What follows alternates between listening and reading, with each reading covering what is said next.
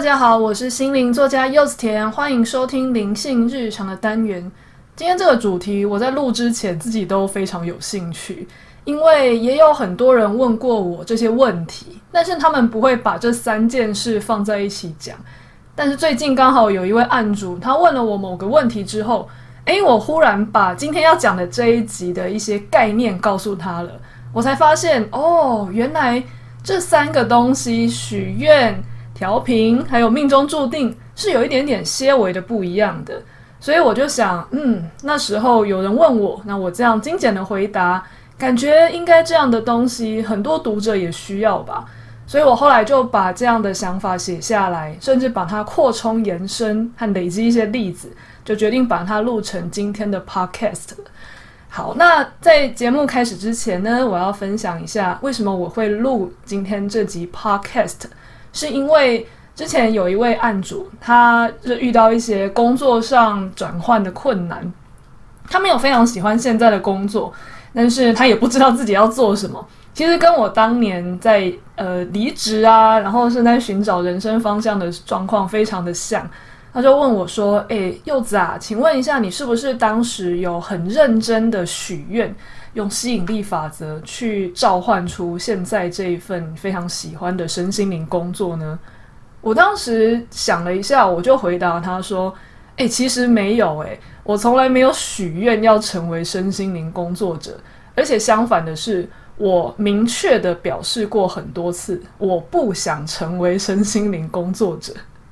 这是真的哦，因为当时我在最后一份工作离职的时候，我有很长一段时间都没有找到回职场的工作。那时候要么就是呃呃应征呃让我去面试的公司我不喜欢，要不然就是有一些公司我投了履历，但是没有找我，但是我又不想要回去以前那种很像关在牢笼里面的生活，可是我又不知道自己要什么。当时我也觉得自己很困扰，可是当时我已经有接触身心灵了，也有去接触一些本来就在里面的老师啊，或是朋友，他们不止一个人跟我说：“哎，你要不要干脆就转行做我们这行好了？”我都很明确的跟对方说：“我不要，我不要。”很明确，是因为我当时还是以自己是商学院出身为荣，我也以我国外业务的身份为荣。当时我的职场倦怠，我只觉得我是想要换一间公司，换一个产业，又或者是去做职务很类似的工作，但是就是不是在原本的这个产业，或是做原本真正是国外业务的工作，可能可以去做行销啊，去做 PM 啊等等的，嗯，不会完全的跟之前的工作技能脱钩，但是又能够学到一些新东西。我当时其实只是这样想而已，所以我都很明确的说，哦，其实我还是比较想要留在职场，我不想要做身心灵工作。我觉得那个东西当兴趣就好，虽然我真的很有兴趣，而那时候我已经有学一些呃疗愈工具，而我自己操作起来，我也觉得诶蛮合的，而且我也得心应手，做得很好。但是我一直都只把它当成是。上班之余的一个闲暇之外的技能，所以我并不是透过认真的许愿说我要成为身心灵工作者，或是我有一个什么样的计划，离职之后正式转行成功，完全没有。我是误打误撞，一一步一步的，不知道为什么就走到了这一步。啊，直到好像你这样子还没有饿死，好像到现在也维持了蛮长一段时间了，算算到现在也有八九年喽。这八九年我都没有饿死的时候，你好像才默默的想说，诶，我我好像有成功诶，我好像有转行成功诶，是不是可以不用回职场了？对，所以我那时候就回答案主说，嗯，我不知道想要的工作，或是像身心灵工作，或是任何自由工作。能不能用许愿来成真？但是至少以我而言，我觉得我比较像是命中注定。即使你明白的去拒绝说你要做这一行，甚至你还是继续有在投履历，但是我到最后兜兜转转还是做了这一行。我觉得那个某种程度上是，也许我跟这个行业的因缘比较深吧，所以我才会最后兜兜转转一圈，还是回来做了这个工作。那那个时候，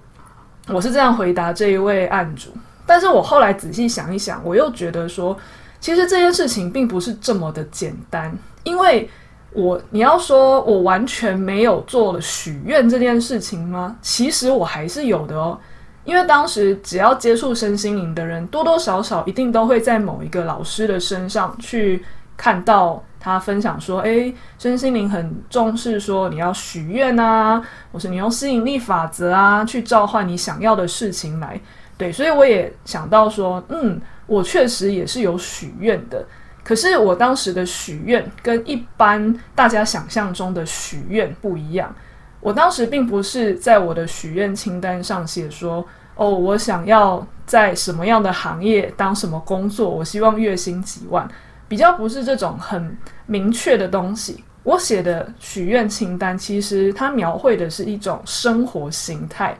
那我当时写下这个生活形态，其实我脑中想的是，我希望我到时候找到的某个职场工作，或是兼职工作。能够让我过着这样子比较弹性、比较自由，然后收入又可以让我过想过的生活这样子而已。但是到最后，身心灵加写作工作稳定起来，它刚好就符合我当时的这一张许愿清单。所以你要说许愿有没有用？许愿当然还是有用，但是这件事情它其实并不是像一般人想象中的那种。你写下愿望，其他老天就会帮你成真那么简单。所以我今天这一集就是想要把这一些呃中间的差异，还有大家如果真的觉得不喜欢现况，但是你很想要朝某个方向前进的时候，许愿、调频，还有我是不是就要接受命中注定这种事情，这三件事我们到底要怎么样看待，以及怎么样使用呢？好，那这就这就是我要进入正题的主题啦。一开始我先定义一下哈，典型的在讲许愿是什么意思。好，那我必须要说，今天这一集的嗯各种见解，是我用我自己的亲身经验跟我自己的呃看法去解释。也许过了一阵子之后，我会有不一样的解释，也说不定。又或者是你的想法可能会跟我不一样，那都没有关系。因为这个世界太大了，那中间的因缘啊、牵连啊，还有命运的流转，其实每一个人看到的面相都会不一样。我只是试着用我自己的经验去解释看看，那大家可以就参考一下。因为也许呃过一阵子我可能会有不一样的解释，我搞不好会回来推翻自己的想法，或是你经历的事情，你可能看到的事情是不一样，都没有关系。今天就当做是我们大家都是宇宙中的小学生，我们试着用自己的视野去探讨分析这三件事情可能有什么不一样，跟我们可以怎么样去跟他合作吧。第一个我要讲的是许愿嘛，许愿大家如果有在看一些，比方说占星老师啊，或是一些身心灵老师啊，或是你有看一些吸引力法则的书啊，里面常常都会提到许愿，它的原理大致上就是。你要先去具现化那件事情发生的时候，你会过什么样的生活？你有那个画面呈现在脑中。比方说，好了，我现在超级想要去英国留学，那我就要去想象说，我在英国留学的时候。我可能会过着什么样的生活的画面？我在那边每天走在路上，然后买什么样的咖啡，然后吃什么样的早餐，跟同学用英文对话，然后到处旅行，在脑中越呃明确的去想象这个画面，而且我的情绪沉浸在其中，好像真的已经发生了一样。那这样子的许愿或是吸引力法则的原理是说，你用你已经成真的这样子的情绪去共振宇宙，给你这个东西，因为宇宙它不会去辨认说你是还没发生还是已经发生。但是如果你已经进入这个频率里面，你已经想象甚至就活在这样子的体验里面的时候，那你就会成为一个这样子体验的磁铁，宇宙就会给你更多。这是大致上来说是吸引力法则的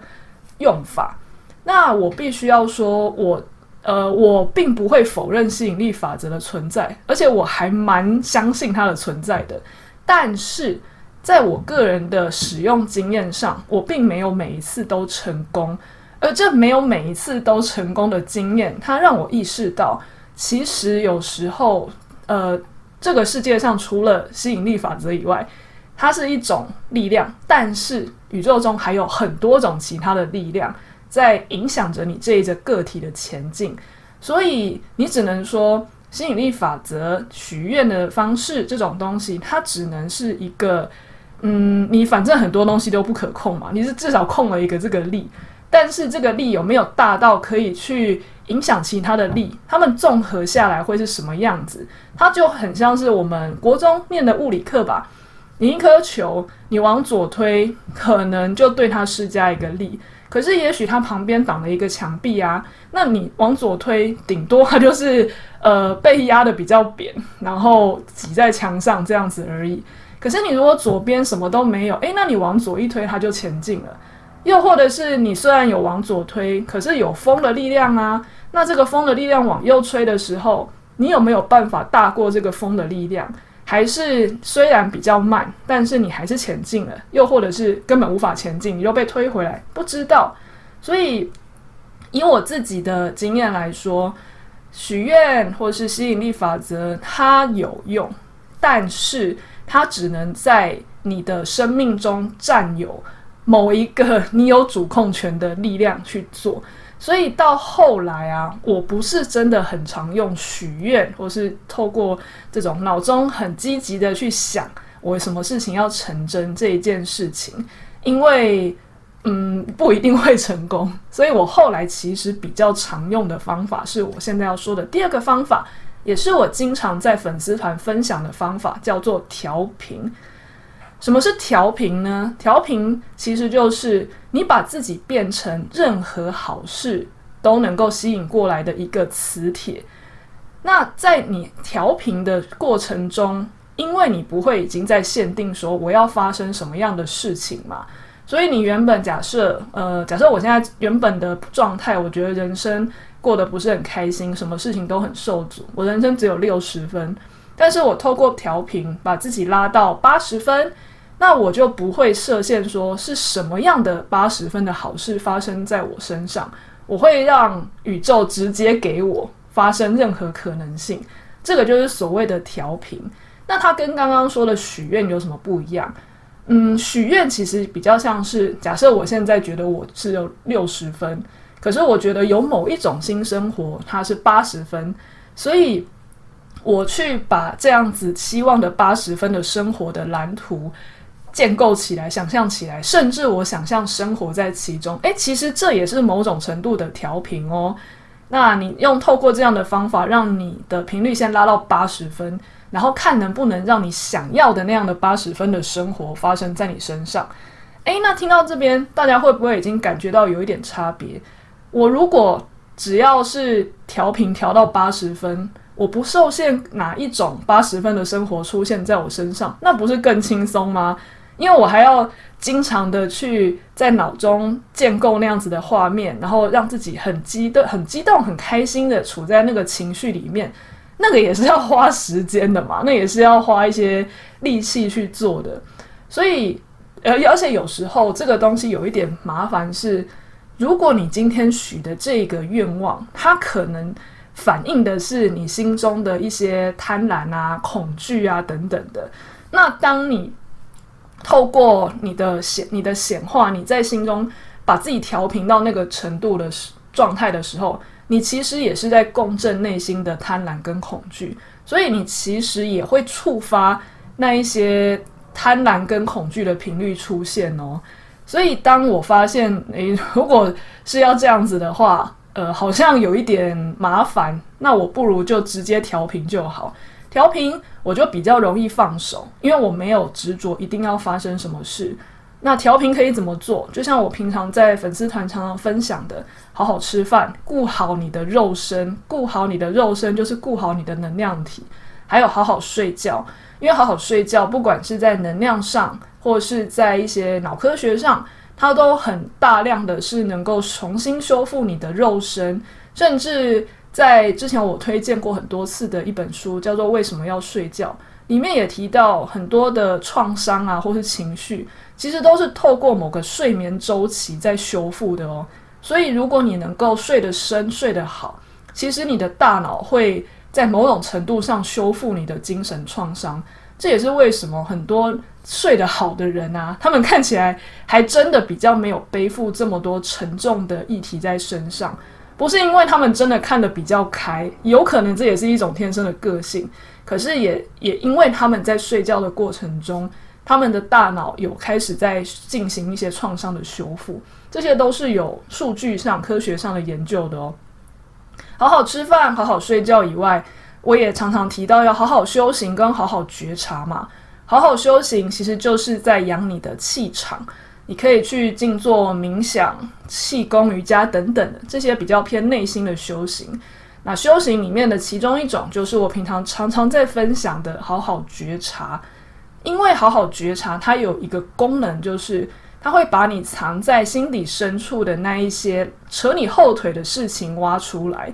我们刚刚有说，你在用吸引力法则，你在许愿的时候，你有可能是基于贪婪跟恐惧嘛？比方说，嗯，我想要一个超棒的工作，可是实际上是因为你想要赢过同才，你很害怕比输别人，你心里有一种竞争的焦虑。好，你在显化自己拿到那一些好工作，你在想象自己拿到好工作很开心的时候，你也会触发心里的那一些。我就是要赢过别人，我就是要赚的比别人多的这种焦虑，这些都一并也会被你强化跟放大，所以我觉得它有一定程度的副作用。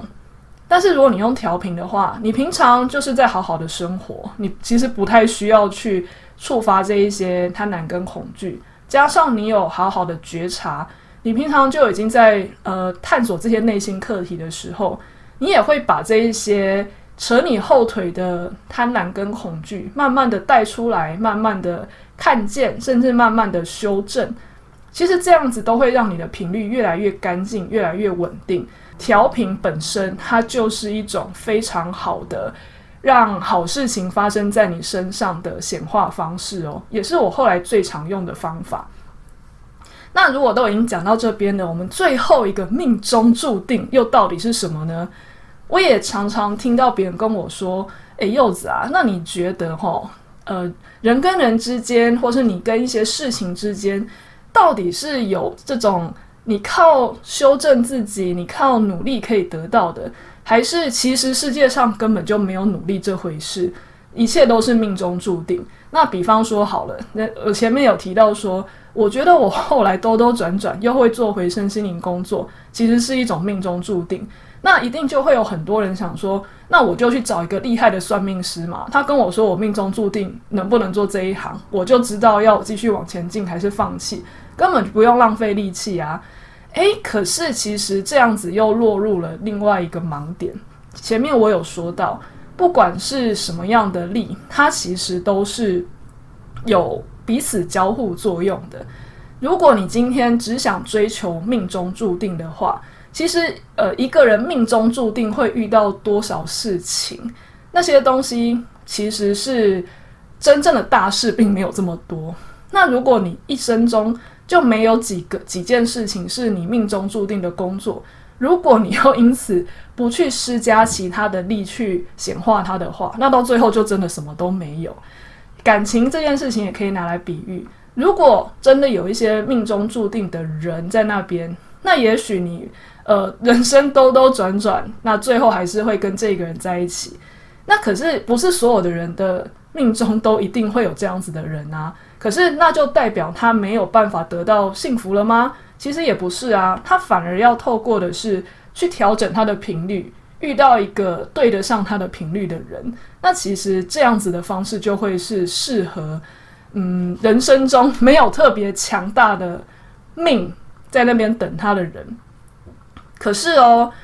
我也不会因此就觉得人要去算命，去看看自己命中注定什么有什么东西在等他，是为什么呢？如果有哪有我自己的例子来说好了，如果当时啊，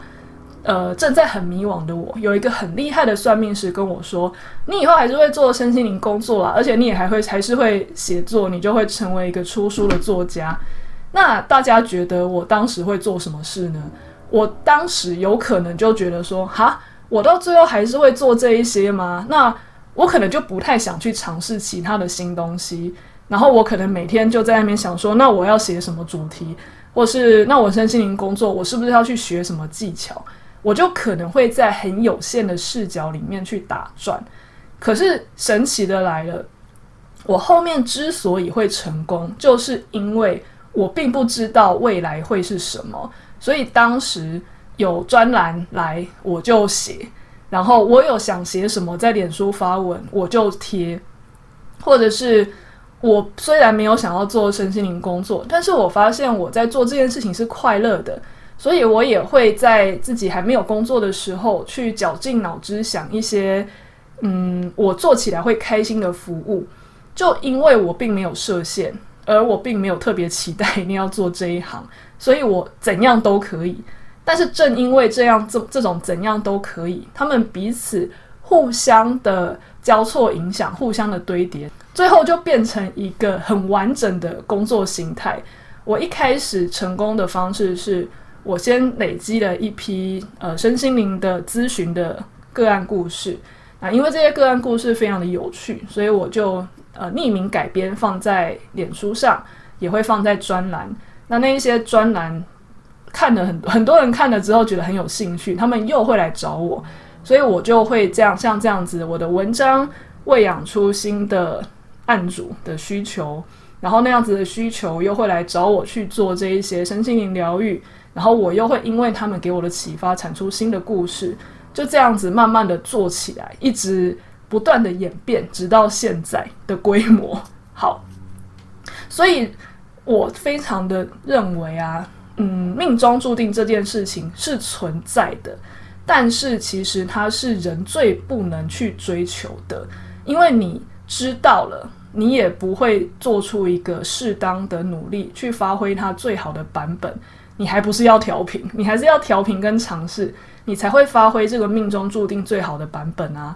那你如果没有去追求这个命中注定，你还是回归调频，但是最后你会用最好的方式去遇到这个命中注定，不是吗？而且哦，我还要补充一点。命中注定，它代表你和这件事情有因缘，没错。所以看起来好像是我嘴巴上说我不想要做身心灵工作，但是我最后还是回来了。好像我往另外一个反方向跑，但最后还是回来。看起来好像跟频率这件事情没有关系，对吧？可是有时候频率这件事情是很深奥的。表面上我虽然排斥成为身心灵工作者，但是那是表意识的想法。但是我的潜意识呢？潜意识它其实很有可能包含着我内心就是因为喜欢身心灵，我才会继续接触啊。我只是不想成为身心灵工作者而已。所以我内心的频率还是跟他跟这个命中注定是合的哦。又或者是，就算我的潜意识里面不见得对身心灵特别有兴趣，但有可能。我的各种累世的因缘啊，又或者是呃，我跟人生中很多遇到的人的机缘，就刚好需要我在某一个工作上才遇得到，所以我跟这一些因缘彼此之间的共振，它也是一种频率。所以这个东西，它实际上是我们人类的大脑没有办法完全掌握的。我刚好还可以分享一位案主的例子。这位案主他之前来找我的时候，他有提到说，他之前啊，因为把自己单身的日子过得很好，所以他真心觉得，嗯，其实没有必要谈恋爱啦。他觉得这件事很麻烦，所以他年初去拜拜，有点像是。嗯，祈求祝福跟祈求平安顺利的时候，他也顺便跟神明说：“其实我现在一个人过得蛮开心的，就继续让我过这样的日子好了。我没有要谈恋爱哦，不用不用，就是给我任何对象也没有关系。我现在这样就很好，谢谢。”结果过一阵子之后，还遇到了一个天才，而且还真的就在一起了。所以他当时就今天心里就跟神明说：“诶，神明，虽然你好像没有在听我说话，但是还是谢谢你啊。”嗯。我当下听到这个故事，其实就笑出来，因为它就是一个最典型的例子，也就是即使你很明确的跟宇宙或是神明说你不要什么，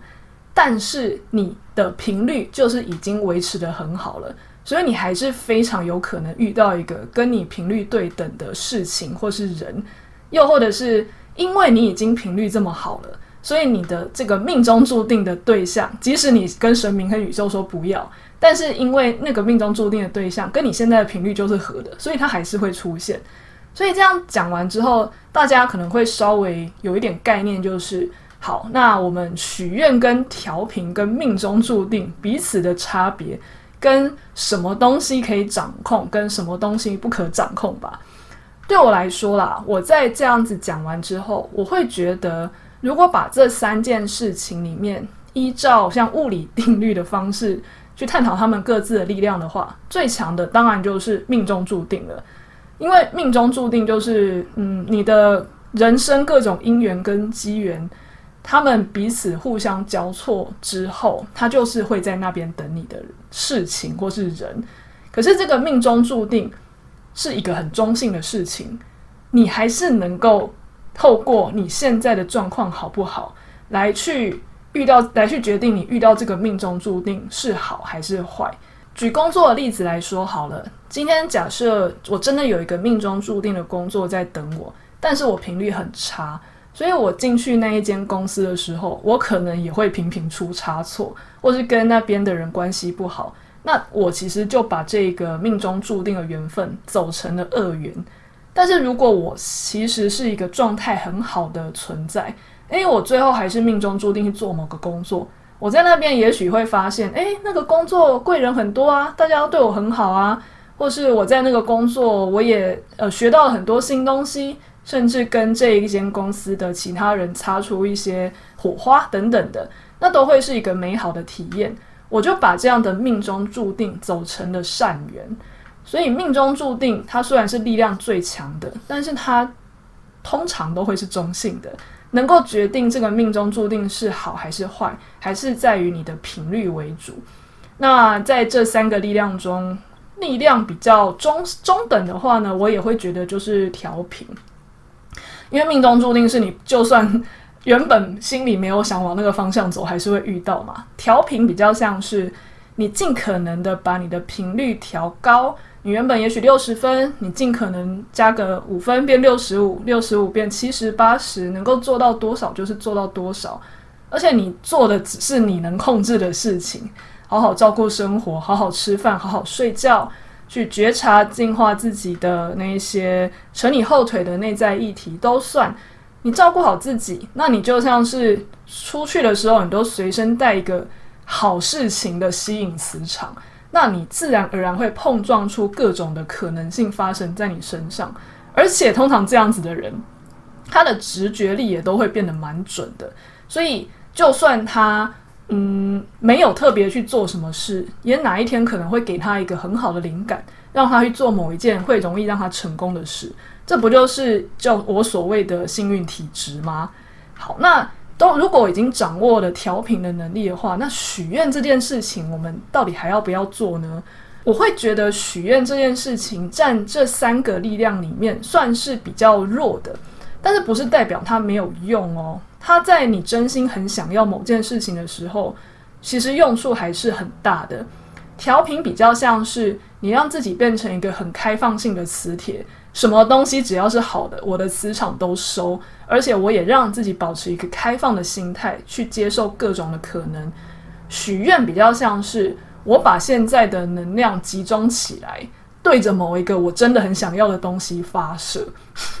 它一个是呃开放式，一个是集中火力去往某个方向做。如果你真的很确定那个东西你想要的话，那这种集中火力的方式。你的能量又已经调得很好、很干净，确实有可能会显化很多的可能性发生。包括我之前在粉丝团还有我的文章都写过，我在某次旅行回来的时候，我写下我很希望住在一个生活很有品质的地方，但是我不知道怎么样去实现，所以我把我想要的居住模式写下来之后，我就放着不管了，就我只做。写下来放着，我没有每天在那边想象跟显化它。结果我当年家里就突然发生了租得好好的、很稳定的房东突然要收回房子自用，我们家就经历了一连串的找屋看屋，跟一连串不可思议的好运，就遇到一个完全符合我当时清单上需求的房子就这样出现了，而且是家人买下来。对，我就觉得天哪！当你真的有感觉到你想要过什么样的生活，然后你去使用这样的力量的话，它会真的非常的强烈，而且它发生的方式是很难想象的。但是我还是要必须提醒一点，绝大部分的时候，我们的许愿难免都带着贪婪跟恐惧。所以许愿这件事情最好还是要小心一点，因为人类的视角很难去确定什么样的东西对自己最好，而我们最好也要有这样一份的谦卑的心，去意识到有可能我不知道什么东西是对我最好的。也正因为这样，当时虽然我很想要住在一个生活品质更好的地方，那我也只是写下我的许愿清单，其他就让老天去安排。如果老天当时觉得我住在原本的地方会触发一些比较好的机缘，那我就会让老天决定，我就住在原本的地方吧。我也不会强求一定要发生什么样的好事。好，所以今天这样总结下来呢，我们之后如果要看待许愿、调频跟命中注定这三件事，我们要先提醒自己，命中注定是最不能追求的，但是大家很喜欢透过算命去追求。我们就先练习放下所谓的命中注定的样子的追求，你用调频去取代。然后，如果你今天觉得光是调频，你觉得太慢了，你想要用一个更强烈的方式让它更有机会实现的话，那你就许愿。许愿的时候也记得尽量许一个比较开放式的愿望。比方说，好了，假设是在工作的许愿上，你可以许说。我希望赚的钱足够支持想要的生活，这样就很开放性，而不是我就是希望月薪要多少，然后年薪多少，这样也不是不行啦。但是它可能会让你有一点受限，就是有时候啊，你想要的生活不见得你一定要透过赚钱来达到，又或者是你可以写说，我希望我的工作可以用我的专长帮助别人。那他就可能会比哦，我就一定要做某个领域的什么样的工作，还要更来的有开放性。因为呃，也许我觉得我要做某个领域，但那个领域不见得对是我的专长哦，搞不好我还有某些潜能是没有开发的。所以我如果不去指定，我只说用我的专长帮助别人，也许老天会给我一个我当下觉得哈，为什么是这样的工作的这样子的位置。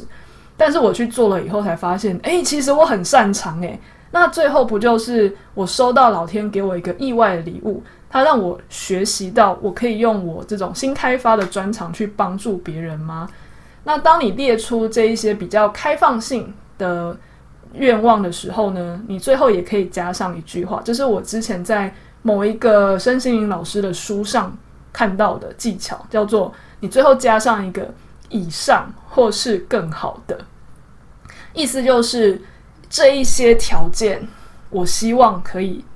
成真。那同时，我也希望如果有比以上更好的，也都可以给我。这件事情其实它就等于让我们在练习放下。我们把自己的频率顾好之后，如果今天老天的这种视视角，他觉得有对我更好的东西的话，我也愿意让他安排。这样可以让你的愿望不会受限于这些，而是你相信老天也许有一个更更全知的视角，他能够安排这一些，或是对你更好的，心里也比较不会有这么多的执着和恐惧。那在许完这些愿望的时候，一样回过头来照顾自己的频率，让这个愿望清单能够依照你现在的频率去运作。这样子其实也就会是许愿最容易成真的方法。好，那今天讲的这些，我们去探讨许愿、调频，还有命中注定的差别，不知道大家有没有什么样的启发呢？